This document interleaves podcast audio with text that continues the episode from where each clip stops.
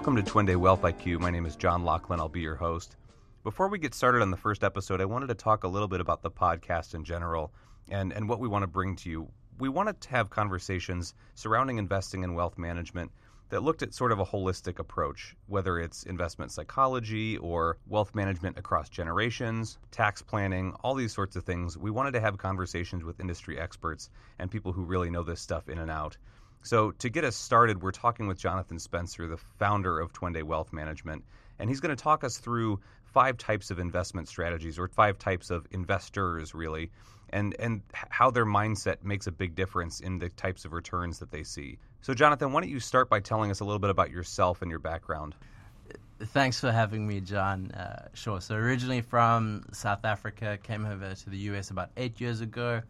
Have a background in finance and private equity. I'm a CFA charter holder and uh, also did a master's in international relations.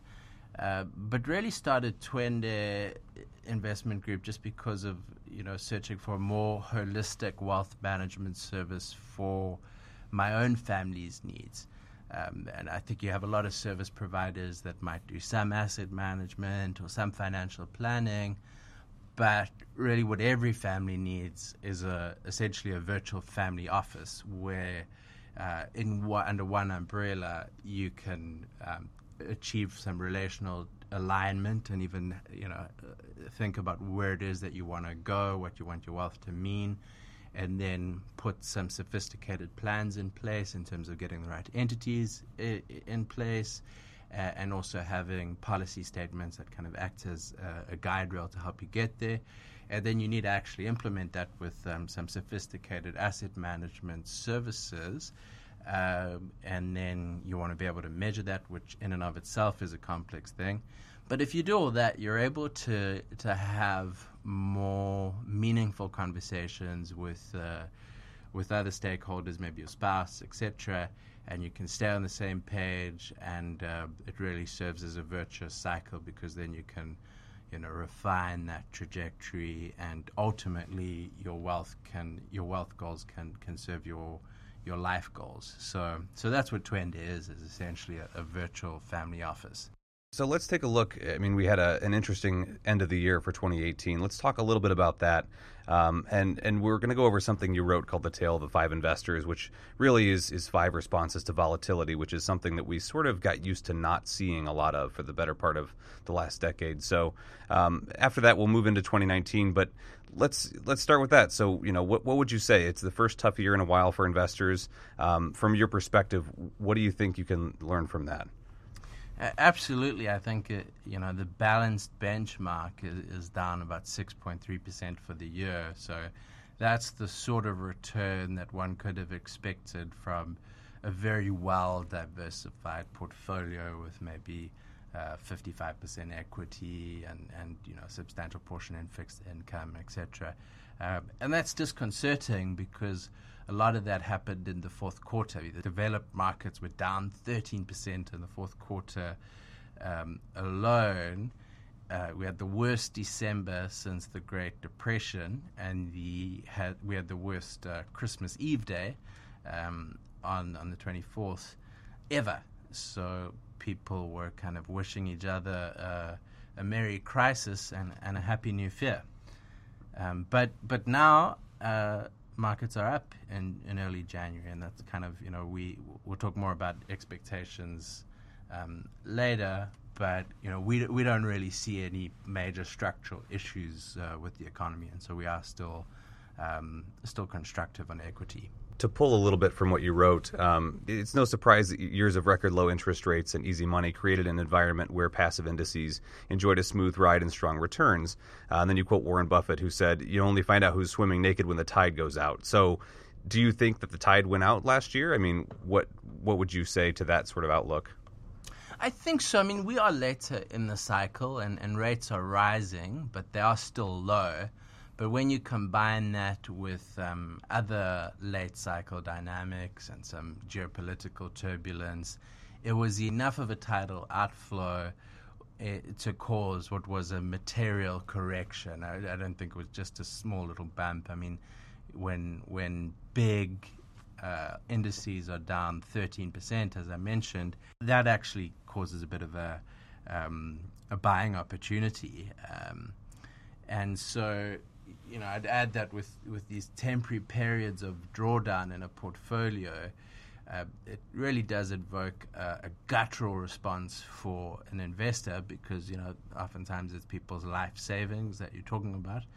And so behavioral finance experts study how this loss aversion in humans can lead to some irrational decisions. And as such, I think when you when you have a volatile year like we've had, it's a good opportunity to examine your own reactions um, to volatility because that's a way that you better your yourself as an investor, and, and then you're able to keep yourself on track for for more long term success. So, to, to give everybody a little bit of background, the the idea behind this is sort of backtesting five different strategies that investors would typically use, and Jonathan will go through this in just a second. But um, you basically you measured their performance, the return, and the risk over the last 15 years. So this is not just 2018, but this is, like you said, more of a long-term outlook.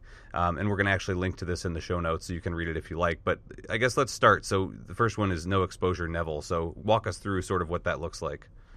So yeah, this is something we run into all the time. You know, you'll you'll get a new prospective client, and you'll sit down with them, and you'll see that uh, over the last 20 years, or they've been invested in uh, some annuities or fixed income, just an, an overly conservative approach. And um, oftentimes, what people don't realize is they might have received advice at some point um, from a, a, highly incentivized annuity salesman. Um, and so they end up, you know, after fees, which can be substantial, maybe they end up kind of averaging a very consistent 3.5% return per year. And so that's that's no exposure, Neville, our first investor type. So it and sounds like he's really that's the epitome of a, a, passive investor. I mean, he's not looking at the portfolio. He doesn't pay attention to the markets. This is something that he might have picked up a long time ago and has just sort of let it go from then on. Yeah, I wouldn't even say it's a passive investor. Uh, it, it's more of an abdicating investor because he hasn't even got that much market exposure. But it's still good that he's saving, and over the course of 15 years, he's turned his $1 million into 1.56 million a year, uh, 1.56 million, you know, today. And, um, but it's been one boring year after another, and just some some very very small returns. So yeah, very modest return year over year. And then the next you have listed is Maverick Mary. So tell us about her. So Mary can predict the future, and over the last fifteen years, she's used three asset classes: so S and P 500 for equity, uh, a total bond ETF, um, AWG and then GLD, which is the the gold ETF, and she because of her her macroeconomic foresight, she's able to allocate seventy percent of her portfolio in what will be the best of the three asset classes, and then fifteen percent to each of the other. And she does that every quarter, rebalances every quarter, and um, and as you can imagine, uh, with that kind of clairvoyant edge she has, you know, 2008 crisis left her unscathed, and uh, you know she easily predicted uh, gold would outperform as, as, central banks created easy money following the crisis, and then she switched to um, an equity portfolio when the, the bull market was in full swing, and so eh, she's she's achieved 18% annualized return over 15 years, which. Wow is enough to turn $1 million into 12.26 million today. Um, but unfortunately, while Mary's a great investor, she's also an imaginary friend whom we can only truly know in hindsight. Right. So it's important for listeners to understand this is, I mean, they're all fictional people, but she is especially fictional in that she has, like you said, perfect foresight and perfect foreknowledge of, of sort of what's coming around the curve. Yes, but but a useful fictional friend to have because it demonstrates how powerful asset allocation sure. is for achieving superior returns. Right, and then so moving into point three, we have sell it all, Susie. Yes, so something else that you run into is um, Sell It All Susie, who is an emotional wreck. Um, so she's an avid CNBC fan. Uh, she's often rocked by the dramatic headlines, and her her asset alloca- allocation plan is kind of has a base of 55% equities, 35% bonds, and 10% gold. But unfortunately, whenever she sees two quarters of, of negative return, um, she she gets out of equities for the next two years because uh, Sell It All Susie is very worried about a bear market, and so you know, the result is actually that that that kind of aversion is almost enough to take her out of equities altogether, and there's only sporadic occasions when. Uh, when she's actually d- does have uh, equity exposure, and oftentimes she might get her confidence back, sort of with the rest of the herd, in time to many, maybe only enjoy a, short run of, of solid equity performance before another another downturn occurs. And so, while equity is um, one of the best performing asset classes over a long period of time, you this this this uh, fictitious friend makes it clear that there are there are those disconcerting uh, quarters of, of negative return that occur with uh, equity markets in particular. Right. So you wrote here it took her 15 years to turn her 1 million initial investment into 2 million dollars. So having that fearful outlook, I mean, it, she got modest returns, but it really just barely outpaced Neville, uh, who who was basically just an annuity kind of right. person for 15 years. Um, so then after Sell It All Susie, we have Hold On Harry. Um, again, pretty self evident from the name, but uh, tell us a little bit about that investment strategy. Sure. So Hold On Harry is a prudent and consistent fella, and he sticks to his asset allocation plan of 55% equities, 35% bonds, and 10% gold. And he also rebalances quarterly. And um, this kind of approach has, has done well for him, but he, you know, he's also taken some knocks. I mean, there's years where he's been down close to to ten percent, so he's had to he's had to have some nerve, but he still has relentless discipline. He sticks to his plan, and he's turned one million dollars from 15 years ago into 2.7 million today, so it's almost seven percent return per annum. So yeah, I think a big point there is is discipline. So I mean, it's the complete inverse of sell it all, Susie. He's not bothered by the headlines at all. He's not affected by that. He's he's got a plan. He's sticking to it. And although there might be some really scary months, quarters, years in there, it you know, as you can see from the results, it actually turns out pretty well over a 15 year span. Right. So then, uh, sophisticated Sophie is our, our last of the five, um, and she's actually to give a little bit of a bio. She's the daughter of Maverick Mary and Hold On Harry. You said so. Tell us. I'm assuming it's going to be some kind of a hybrid between the two. Tell us a little bit about uh, Sophie there. So right. So Sophie is the the investor that we that we strive to be like, and um, she's more human than her mother. So she just achieves the average of her father Harry's return uh, from his consistent approach, and then 70% of her maverick mother's return. So, in other words, Sophie has a core asset allocation that she sticks to, but then she also has another bucket where she does more dynamic tactical shifts based on the macroeconomic um, backdrop. And she doesn't always get it right, but she gets it right a lot of the time because she has a systematic, data driven approach um, and so she may, for example, avoid uh, a massive drawdown in a bear market, but she may not avoid every single correction. But still, she gets it right enough of the time, and uh, and when she gets it wrong, she has very low downside because she still has a measure of disciplined diversification, thanks to her father, Hold On Harry's influence in her investing style. So it sounds like what you're getting at is really the importance of being systematic. Um, how, how do you go about doing that? Well, to be systematic, you really need to design the, the investment process or the investment machine, um, and then refine that as time goes forward so that you're putting a degree of separation between emotional impulses and structured thought because your structured thought about markets, about valuations, and investment opportunities should really be reflected um, in the design of your investment approach. And if you do that, you've got a way that you can be dynamic, like uh, like Sophie, um, but still have a, an aspect of structure, like Hold On Harry.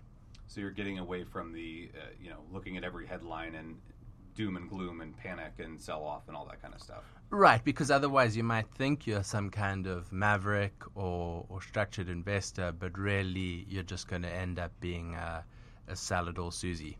So, looking back at all of the five, uh, you said sophisticated Sophie is sort of the one that we should strive to be. Um, but looking at just the numbers and looking at sort of the comparison between these investors, what are some of the big takeaways that if you're just getting into investing or if you haven't really looked at a portfolio in a while, or if you're a pretty active person in the market but you kind of want to get a comparison, what are some of the big takeaways from from these five styles? Absolutely. I think there's a number of important lessons here. And uh, number one is that asset allocation is probably the biggest driver of portfolio returns. I mean, you see that with Maverick Mary ending up with um, more than 7.3 times the wealth of uh, no exposure Neville. Um, and interestingly, the industry is not really uh, set up to always provide a good asset allocation service. So let me give you an example. You'll ha- you may have a, a financial planner who says, okay, you're 60 years old, that means 120 minus your age is 60 you should have um, 60% in equity and 40% in bonds. That's the pretty simple back of the napkin math that we've heard for a long time about equity and bond investing. Right. So there's no real there's no real shifts that occur between those, and then and then people might have a lot of active management in mutual funds, but those are often within very specific sectors. So um, let's say a software sector. Uh, mutual fund or ETF. And so there may be some active management that's occurring at that asset class level, but we don't always see active management between those different buckets. And that's, that's a peril because um, it's, it's asset allocation is, is the biggest driver of uh, performance. And that really brings us to the second lesson, which is extreme conservative positioning is generally only appropriate if your timeline is very short, so you're going to need your money, you know, in the next five or ten years, um, or if a recession is is imminent. Otherwise, that kind of positioning doesn't p- pay because the worst uh, long-term performance here in this um, analysis was the safest strategy, the no exposure Neville. Um, and I think something people often forget is that there is a defensive benefit to ex- excess return. So if you get more return than you need, you you create a, a, buffer of excess value, and if you end up needing that money for um, for whatever reason, you still have a portfolio. Whereas if you if you end up needing a little more than you, you thought you might have on a, a conservative portfolio, it can actually um, end up being more risky to, to go with something less volatile where there's no growth because attack can be the best form of defense and, and vice versa. Mm. So there's also, I think, a lesson about staying steadfast. Um, you know, obviously we're looking at a 15 year span here with these examples. Um, but it seems to me that even through periods of, of panic or recession, it, it pays to kind of stick it out. So, how does that apply to, to being the savvy investor that you want to be? Sure. So, I mean, if you look, Hold On Harry ha- now has almost 30% more wealth than Sell It All Susie, um, even though he hasn't even considered any macroeconomic news or anything like that. Um, he's just kind of held the course. And, you know, even if you had invested in S&P 500 back in 2004 and you had a, an allocation 100% equity – you would actually do all right in the long term. I mean, there would be some, some very tough times in 2008, but if you didn't sell at the bottom, Uh, if you just held all the way through, you'd you'd you'd end up with um, pretty reasonable performance today. You also have written here successful investing requires skill, structure, and emotional maturity.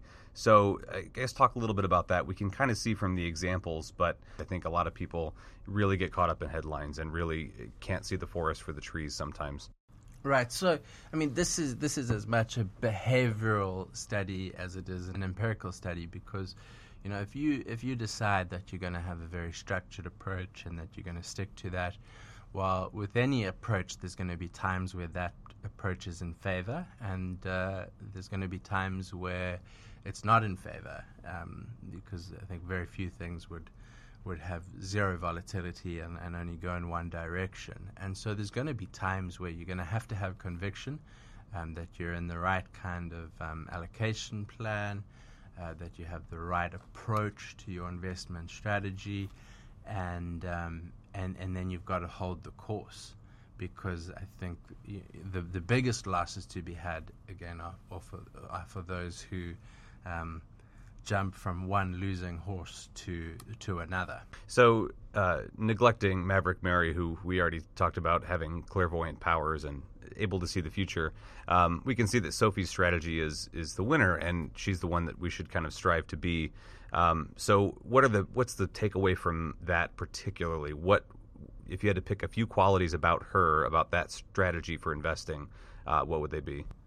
So, you know, Sophie's strategy has a mix of discipline, diversification, and rebalancing, but then also an overlay of intelligent tactical shifts. So, for example, uh, she's probably overweight equities unless a recession is imminent. Um, she may uh, favor real assets like gold in particularly inflationary times. And um, if you look at the results here, you know, even without quite matching her her mother's performance on, on that sleeve, she has ended up with more wealth than any other character besides um, you know besides her mum, and uh, she's accomplished this with reasonably low volatility. So I think the you know the results there speak for themselves. So let's look forward into 2019. We've just started the year. We've already seen a slight rally in some in some stocks, but looking more toward the rest of the year and toward what we've seen in the economy, how do we think about becoming the sophisticated Sophie for this this coming year? Well, I think it's a it's a great year for dynamic tactical asset allocation. I think asset allocation will be um, just as important in 2019 as it was in 2018. Um, but I think that expected returns will be higher because we're starting the year with a more with more reasonable uh, valuations. Um, so what we see is okay, the economy is still growing, but it's growing a little slower, and uh, people talk about the yield curve. Uh, maybe in a similar way, a farmer might consider cows congregating in the corner of a field as a sign of, of rain. And by that, I mean it's a, it's a relatively crude indicator if you look at it on its own, but it is still an important indicator. Hmm.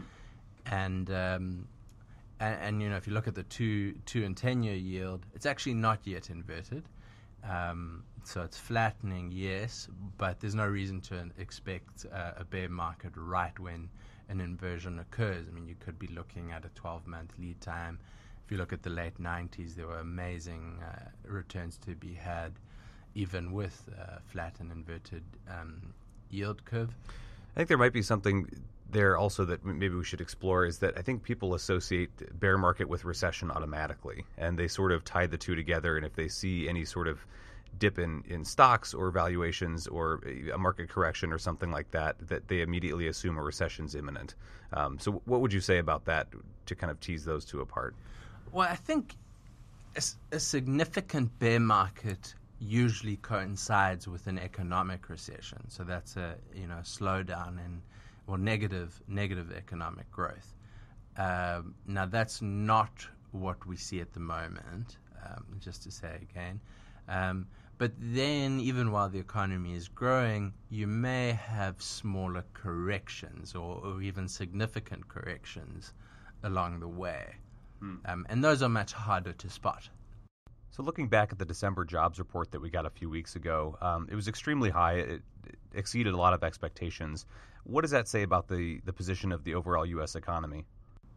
I, I think it suggests that there's still uh, more running room for for this cycle because I mean we added 312,000 jobs in December. What we look for is we like to see uh, the economy adding at least 100,000 jobs a, a month. Um, because below that point, you know, what, what comes after less jobs is eventually uh, negative job growth, and, and that means unemployment. And when unemployment rises, that typically coincides with uh, recession as well. And you'll see unemployment will, will rise very quickly uh, over a little painful period like a 2008 and then you'll see those unemployment numbers gradually improve, maybe even over a decade. So uh, another talking point that we'll we'll hear a lot about is uh, interest rates, the Fed raising interest rates, and talking about Treasury yields. So being a sophisticated investor and sort of putting that piece into place where it belongs, how do we how do we look at that uh, in terms of an overall outlook? Where does that fit in?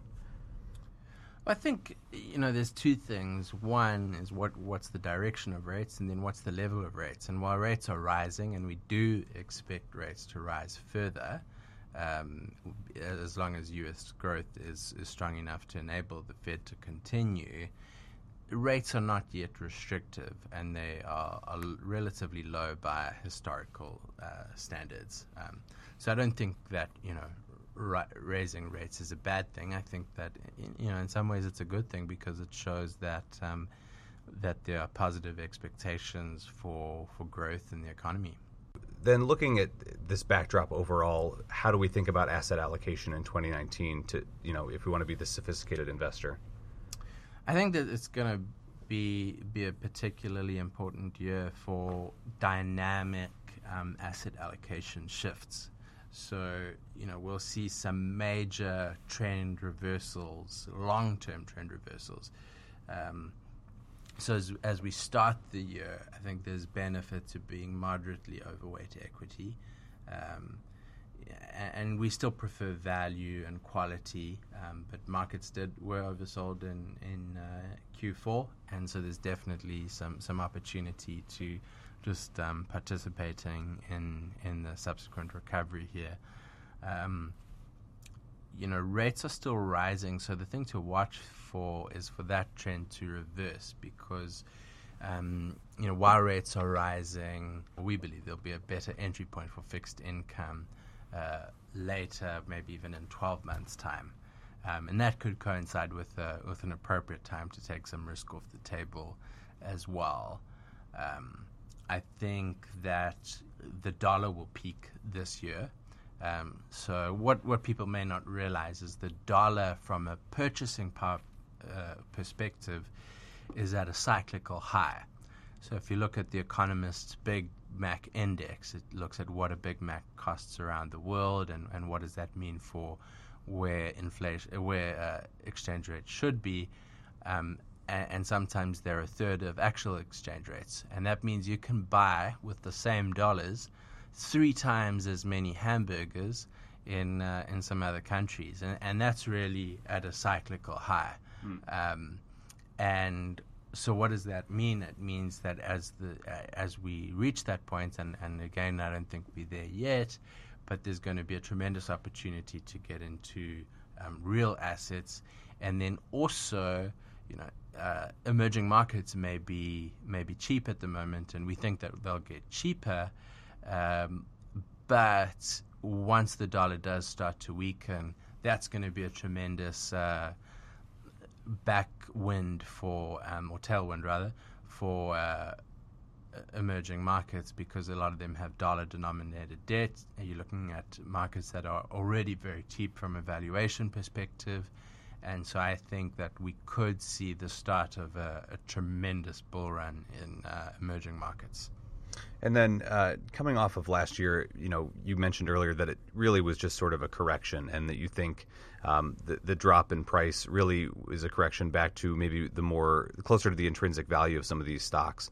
So, if you're a value investor, um, or if you seek to be a value investor, how do you think about that sort of correction and, and moving forward in, in selecting your next, uh, you know, equities?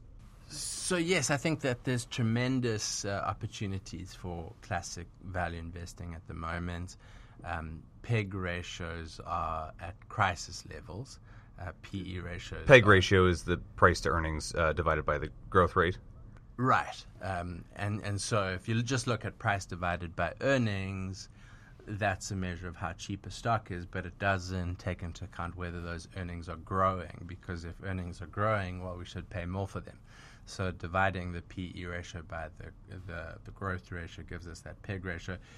And those PEG ratios are at crisis levels, which means you can get great companies that are growing nicely um, at, at, at a you know very attractive prices. So if you can pick through the rubble um, after these kinds of corrections, I think you can really come up with uh, tremendous opportunities. And then what about adding to a portfolio in terms of commodities? Um, I know we haven't mentioned it a whole lot on, on this episode, but um, if someone was interested in that, what are some of the takeaways for the outlook uh, this coming year? Well, I think you know commodities have really done quite poorly over. They have a, very long metals, at least, have a very long um, supply cycle, just because it takes a, a long time to build a mine, etc. So the supply response to a higher price or a lower price is very slow. Um, and so what you're seeing is simultaneously that that supply cycle bottoming um, eh, because of underinvestment, and then you're also seeing uh, a, a, cyclical high in the dollar at some point this year, and so that'll that'll signal, I, I think, a tremendous um, opportunity for commodities as well, similar to similar to emerging market stuff, and the two move together. Um, and then I think for oil, uh, which is worth worth just uh, making this discrepancy here, with shale there's a much shorter supply cycle, and so as um, prices rise, they could quickly be driven back down. But when when any commodity is trading below its uh, marginal cost of new production, there's really an opportunity for uh, price improvement at some point. And I think oil's there at, at this stage now. Though you know there are shale uh, plays that are still profitable at fifty dollars a barrel. Um, for a lot of the the international um, sources such as Saudi Arabia, you know, they need eighty dollars a barrel to balance their budget. So essentially, uh, we're still quite quite far below that um, that marginal cost of new production, and I think we'll see a spike, but I think it'll be temporary. So I think we'll we'll see a good first quarter or maybe first couple of quarters in oil, and then uh, we may see we may see sort of the shale producers sort of drill that price back down. Well, it sounds like we got a lot to think about for 2019, um, but it sounds like the moral of the story is to stay steadfast and disciplined, um, and that seems to be the best best path forward. Wonderful, definitely opportunities, and I think you're right. Uh, s- systematic um, approaches will, will win the race. Very good. All right, Jonathan Spencer, thank you for being here. Thank you. And thanks to our listeners for joining us on the first episode of Twende Wealth IQ. We'll sign off with our standard disclaimer. Any views expressed on the podcast are provided for general information purposes only and do not constitute investing, accounting, legal, tax, or other professional advice. You should not base any investing decisions solely on what you hear on this podcast. Twende Investment Group does not seek to provide services in jurisdictions where they are not duly licensed. Past performance is not an indicator of future results.